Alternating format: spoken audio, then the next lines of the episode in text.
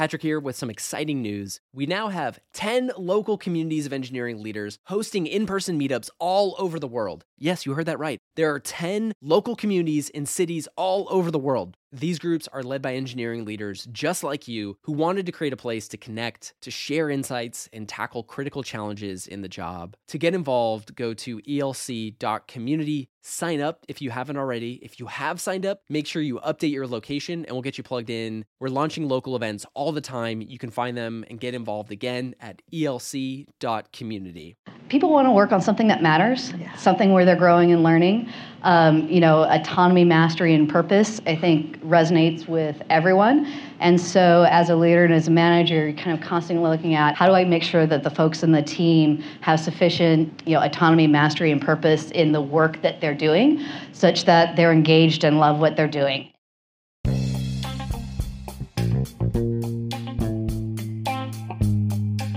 And welcome to the Engineering Leadership Podcast brought to you by ELC, the engineering leadership community. I'm Jerry Lee, founder of ELC. And I'm Patrick Gallagher, and we're your hosts. Our show shares the most critical perspectives, habits, and examples of great software engineering leaders to help evolve leadership in the tech industry. This episode is a session from our 2019 SF ELC Summit, which is our annual conference celebrating and empowering engineering leaders. And in this session, it features a conversation between Chanda Dharap and Alyssa Henry as they discuss everything from career development to transitions and how to strategically accelerate your career progress. Alyssa shares some incredible stories and mental frameworks all about how to strategically think about your career journey. And one of my favorite parts of the session is is later on towards the end she discusses all of the unique opportunities that the constantly evolving world of tech presents and how you can leverage the wave of these new emerging fields to accelerate your career progression and expertise. And what she shares really is a, a powerful strategic but really elegant way to view how you can accelerate your career progress. So a lot of great things in this in this session. So let me introduce you to Chanda and Alyssa. Chanda Dharap is the vice president of engineering at NodeSource, and she brings over 20 years of experience leading engineering and product teams, specifically focused in the, the world and space of emerging trends and developing technology. She brings a robust mix of both global corporate experience and startup experiences to this conversation. And so she'll be interviewing Alyssa Henry, Alyssa is the head of seller and developer business units and infrastructure engineering at Square. And what her and her teams do is they create the tools that sellers use to start, run, and grow their businesses. And so she leads everything from product management, design, and engineering for all of Square's seller and developer facing products. Enjoy the conversation with Alyssa Henry and Chanda Dharap. Thank you. Patrick. So this is really cool. You know, it's the first time I'm here in a. I've always been used to hackathons and meetups that are related to actually hands-on, and I've always missed this. You know, which is talking to other engineering uh, managers and leaders and people who are aspiring to be managers and engineering leaders. So this is really cool. So generally, when you do panels, they give you this little bio, and you know, um, then you go off and you dutifully figure out who the person is that you're talking to and then you know read a little blurb about them. But i went off of the bio. I went linkedin and i looked at alyssa's experience. And i have to say this has just been amazing just reading her linkedin profile. Now you're going to get a lot of hits on your linkedin profile but but she and i share a little bit of similarity. We both uh, have a uh, bachelor's in mathematics and that's pretty cool. And we both programmed a long time ago in COBOL and Fortran and you know all those age-old uh, you know beginnings of uh, computer science languages. And um, and then I looked at her work experience with uh, you know she worked for a decade at one of the largest companies Microsoft and then she went on to uh, Amazon AWS storage services and you know responsible for AWS Lambda and I'm like I'm just like blown away this is she's my you know hero from now on so and Alyssa is now at Square and she's uh, leading. Uh, she's a uh, lead uh, seller at. It's a GM role, um, the way I understand it, and leads a cross-functional team of engineers and product managers and design um, sellers. You know, and I'm going to you know let her talk a little bit about Square and. Um, for the audience who may, I mean, I hope there's nobody that doesn't know Square, but in case, you want to talk a little bit about Square itself and your uh, move there? Sure. Yeah. So at at Square, we're helping entrepreneurs, um, in this case, non-tech entrepreneurs, start and grow businesses. And uh, for me, it's it's kind of an evolution or the next step from what I was doing at AWS, where AWS was helping entrepreneurs, but tech entrepreneurs. And uh, it's really kind of two sides of the same coin. Excited about it though, because I do believe that in both cases, part of how we move forward as a country, um, even as as world, is helping entrepreneurs start new businesses. It's how we're it's where job growth and creation comes from is the start of new companies, and and then providing folks tools.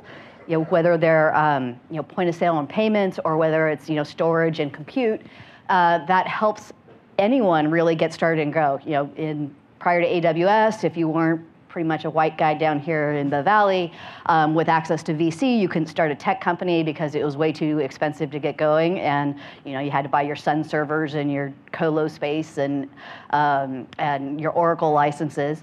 And uh, so you really didn't have a broad range of people participating in starting tech companies, and that just really exploded um, with AWS and with Square. It's the same. It's the same thing. How do we give the you know from the smallest businesses to the largest businesses, but really focusing on the small and the new entrepreneurs. Um, how do we give them the tools to effectively compete against the Amazons of the world and the large companies in commerce? That's really interesting. So can you talk a little bit? So I've always gone from like small companies to big companies and then back again to small companies, like boomerang back to the small company. But I think your journey has been really interesting. So how, what was it like, you know, zooming out, uh, rather zooming out into a smaller company from coming from larger companies? What was that experience like? How, what was, you know, challenging about that transition and what was, what were some of the things that uh, you found on the ground? Yeah. Um, so my career transitions have always been from kind of larger, um, older into smaller and younger. So I was at Microsoft from 94 to 2006. Um, it was still pretty, not all that big and still kind of scrappy. Um, back in 94 when I joined, kind of less so by 2006, we'd been declared a monopoly by then. Um, and then when I joined Amazon in 2006, I think it was a sum total of about 3,000 people with probably 2,000 of those people working in fulfillment centers. Um, and so actually pretty small from a um, corporate perspective and from a R&D perspective. Um, by the time I left there in 2014, it was a much, much larger company um, and has grown from there since. Uh, when I joined Square, it was about 1,000 people. Um, we've, we're, we're now probably about the size that Amazon was when I joined. Um, but it's been interesting, that progression. I like the, I like, I like the agility that you get in, in sort of new formation, um, but I also like the process of scaling. Mm. And so it's kind of that adolescent phase where there's something that's sort of going, yeah. um, but it's still messy and sloppy, and you're figuring out how to, uh, you know, scale the code, scale the organization. Those two often go together, um, and and make it all work. Yeah, So that's actually that's the interesting part of uh, doing management, and for the audience, right? I mean, maybe you can talk a little bit about how you know, what are the challenges there? For example, like I've uh, always run engineering and then had a short stint in product management, but you've had a fantastic experience of real cross-functional teams. How do you go from running engineering to running a team that is really cross-functional with, you know, designers who are a completely different um, sort of mindset and product managers who, you know, are completely at odds with engineering half the time, uh, in my experience. So how do you do that? Um, what were some of the things that yeah. you know helped you? Again, I had kind of a funny path. You know, I started my career um, as an engineer um, and did that for several years, number of years, and then into engineering management, and then I moved in from engineering management into PM, but when I moved into PM, it was working on developer tools. And so, uh, working on um, Microsoft back in the day, but um, you know ADO and XML and ODBC and and all of the kind of the data access stack and SQL Server. And so while I was working in sort of product, it was still very technical product, and my customers were developers um, and and working fairly low in the stack, which lo- allowed me to stay technical. Then moved into managing product management, um, and then into general management. Um, and so managing um, time test and PM and, and engineering, um, having had the background in two of those three, uh, you know, as an IC, but not um, in the third, um, and then figuring out how to learn how to do that. Then when then moved back into engineering management from kind of a general management role when I moved to Amazon and then um, and then actually back into a general management role when I moved to AWS early on. And but then that was interesting because I had operations as a as a new discipline which I had not done before, and figuring out how to hire someone. I knew I I knew I was incompetent in that area. Um, I had never run large scale services. I didn't know anything about um, operations slash um, SRE. I think um, some of the companies call it. And so hiring a really great leader that could effectively teach me their function, um, and and so that was a real kind of key skill to learn. And then you know at Square, I have a range of functions, you know from sales to customer support to design. Um, to engineering, but again, it's the same thing. You know, figure out how you can find great people um, that can help teach you, and then give them the, you know, give them the the space to do Yeah. that and respect the the skill sets that they bring. Um, certainly, design was a blind spot for me as well um, when I started at Square because I'd always worked on API developer tools um, and where the UX was an API, not a UI, and so uh, learning Yeah. learning a UI Yep. wa- was a new thing for me. Correct. Yeah, Yeah. that's very interesting. Um, so in in that, um, just shifting tracks a little bit about how team itself. Like you know, what were your, you know, how did you grow a team? Can you talk a little bit about what are some of the things you did to grow your team? Um, it may be hiring, it may be other, you know, did you bring in coaches? Did you bring in um, people who understood process, or did you have the team organically grow process? What were some of the things that maybe, uh, you know, um, aspiring engineering leaders can take from your experiences? Um, well, it's been different every place I've been. You know, the you know growing culture, team. Um, they all kind of go together, and depending on you know what phase your product's in, Yeah. um, and what um, what kind of industry you're in, there, there's and what the culture of the company is dictates some. So I, I don't know that there's a single kind of rule on this, but um, I will say that you know as much as possible, you how do you figure out how to enable and how do you enable folks within the team to help you build not only the product and the and the code, but have the team help build the team from a culture perspective, from a um, you know how do we how do we go hire, you know what what should hiring bar look like? What should our at Square we had you know, help bring folks together across engineering across the company to define well what should the engineering career level look like? What should the ladders be? How do we want to reinforce that? How do we um, in our promo processes how do we want to um, how do we want to hire for those sorts of things? And i think as much as you can get a broad range of folks with a a broad range of perspectives um, to collaborate on that together you can build something great where you're building the company and the team not just building the code.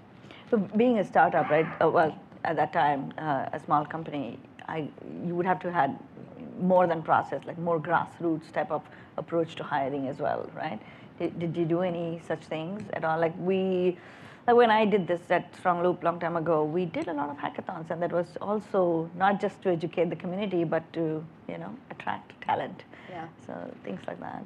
Um, well, I think Square was a little further along Yeah. um, Yeah. and kind of scale that point. yeah. So we had a, you know, we have a great talent team Yeah, um, awesome, who, uh, who, who helps with some of that. But ultimately, the best recruiting comes from um, hiring managers and the team themselves being in, involved in it. Yeah. Patrick here with some exciting news. We now have 10 local communities of engineering leaders hosting in person meetups all over the world. Yes, you heard that right. There are 10 local communities in cities all over the world. These groups are led by engineering leaders just like you who wanted to create a place to connect, to share insights, and tackle critical challenges in the job. To get involved, go to elc.community. Sign up if you haven't already. If you have signed up, make sure you update your location and we'll get you plugged in. We're launching local events all the time. You can find them and get involved again at elc.community. So how about um, so in terms of uh, growing, so you, I, have talked about you know, growing the team and what are some of the approaches you've used in the past. What about growing yourself, your career, your path? You know, your path has been really fascinating to me, at least. So maybe you can talk a little bit. Um, what what are some of the things that people should look out for in order that they grow in the direction that they want to? yeah. Know, career development. Well, I think it, particularly in this industry, you know, kind of constantly learning is critical. Like I said, I started my career COBOL on the mainframe and and worked with a bunch of people who had been doing the same thing for 20 years basically had never learned and and were rapidly becoming incredibly obsolete. Um, and so it uh, learned early on that in this industry you, you you bad things happen if you if you don't stay current. Um, and so I make sure to spend time uh, continue to do that. And also I like to work on kind of the you know the the edge of where tech is going because then you you learn through your job. But I'll also say that one of the great things about the fact that tech is kind of constantly changing and constantly um, turning over is that it's it actually in many ways is great if you're you know an underrepresented um, person in tech because you know like on the day that iphone launched um, and you know mobile ios apps were a thing there was nobody, like it leveled the playing field. No one had experience in that. And so if you spot these things and you can kind of get on, same with cloud and a bunch of these yeah. um, new trends, if you're an earlier adopter of them, you can quickly be you know, a leading expert in the industry um, in a way that you can't necessarily in other industries where you know, it's, it's yep constantly um, just an evolution from where you've been. Yeah, so that's interesting from the technology perspective and growing your understanding of technology, keeping current. But what about team itself? It's like one thing managing 13 people versus managing I don't even know how many you know that you are. Did you get any help along the way? Any mentorship maybe in your peers in the community? Anything like that that um, um, I mean, you can learn from everyone, right? And yeah. so I've had, like I said, I've had people in my team that have taught me things yeah. um, about what they're experts in. I've had peers that have taught me things. I've had some some great skip level um, managers. Mm. I learned um, a ton.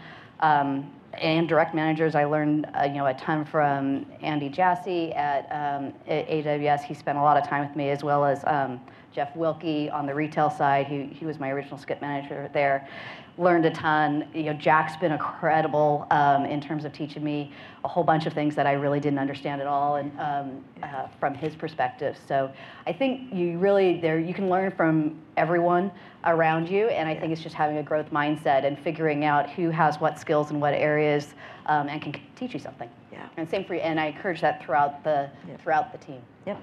I um, want to reiterate uh, something that Alyssa you've said about skip level because I've noticed when I have been in larger companies and have had the opportunity to you know um, think about skip levels for my directs, people don't take advantage of it as much as they should.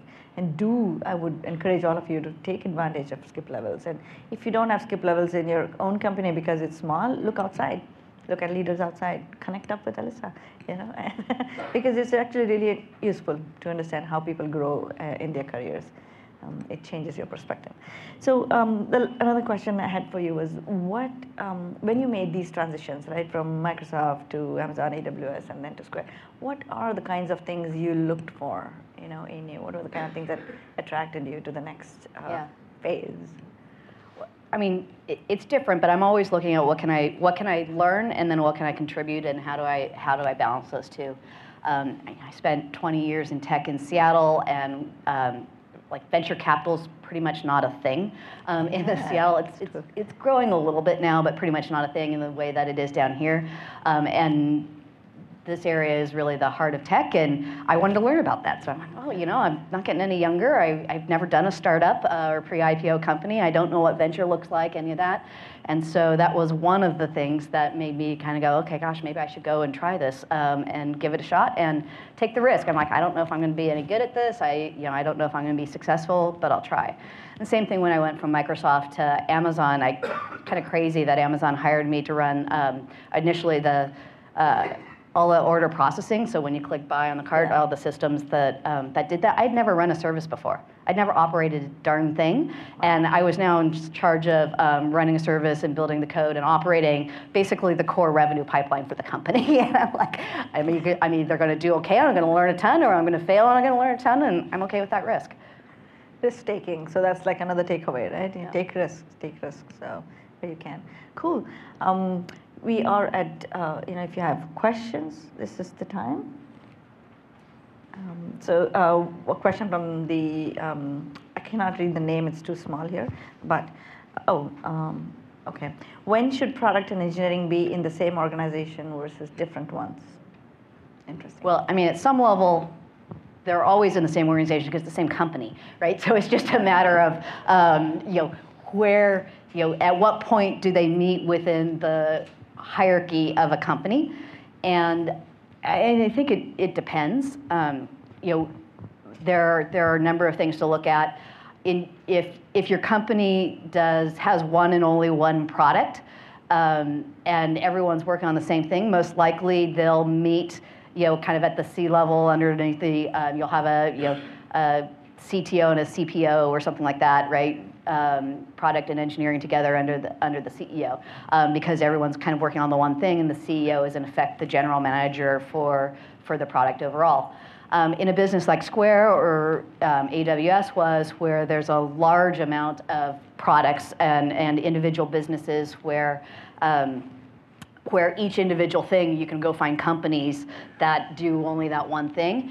Uh, both Square and AWS was organized with more of a general management structure where you push that down the organization. So you get product and engineering um, coming together lower down the organization, which just helps you move faster and, uh, and reduce, reduces the organizational distance uh, between those two functions for the product. Thank you. Um, and then the uh, when well we answered the first one. So the next one was as you've seen several companies grow at hyperscale. Are there any lessons that you can share with us? Uh, hyperscale is fun. Growing is fun. um, you, I always go back. I worked a lot in distributed systems. Organizations are distributed systems. Um, so the way I think about both organizations and code is from that from that lens. And in that perspective, it's about you're, you're kind of constantly figuring out how do I um, how do I kind of do cell divides, if you will? How do I take this one thing that you know Oh, uh, is today's monolith that was yesterday's, uh, and whether that monolith is a monolithic organization or a monolithic code base, um, how do you start to decompose and break it apart so that you can get um, kind of stronger boundaries between it and the ability to iterate, whether it's between the organization or the code, in a way that you can make changes that don't ripple through everything else and you can reason about them independently, again, whether it's teams or code. Yeah. I love that cell divide. I'm going to use it. so, uh, can you? Um, the next question is uh, anonymous. How to? How do you retain core members of a team? In particular, there's such a high turnover in the Bay Area. Yeah. People want to work on something that matters, Yeah. something where they're growing and learning. Um, you know, autonomy, mastery, and purpose, I think, resonates with everyone. And so, as a leader and as a manager, you're kind of constantly looking at how do I how do I make sure that the folks in the team have sufficient um, you know autonomy, mastery, and purpose in the work that they're doing, such that they're engaged and love what they're doing. And you know, sometimes you've got sometimes it's like pushing someone to you know uh, to grow further. Sometimes it's you know looking at how do I align the work with the with the interests so that um, so that they can bring greater purpose to their work. Um, but it's really kind of thinking through those things. Yeah.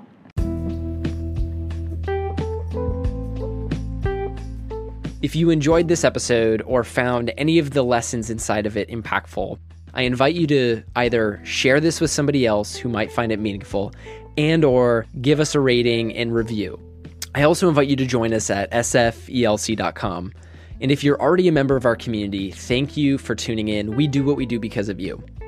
We're working on a number of interesting projects to continue to empower engineering leaders. And so if you join us at sfelc.com, you'll be in the know with all of our community updates, content, events, and all of the new opportunities that we're creating.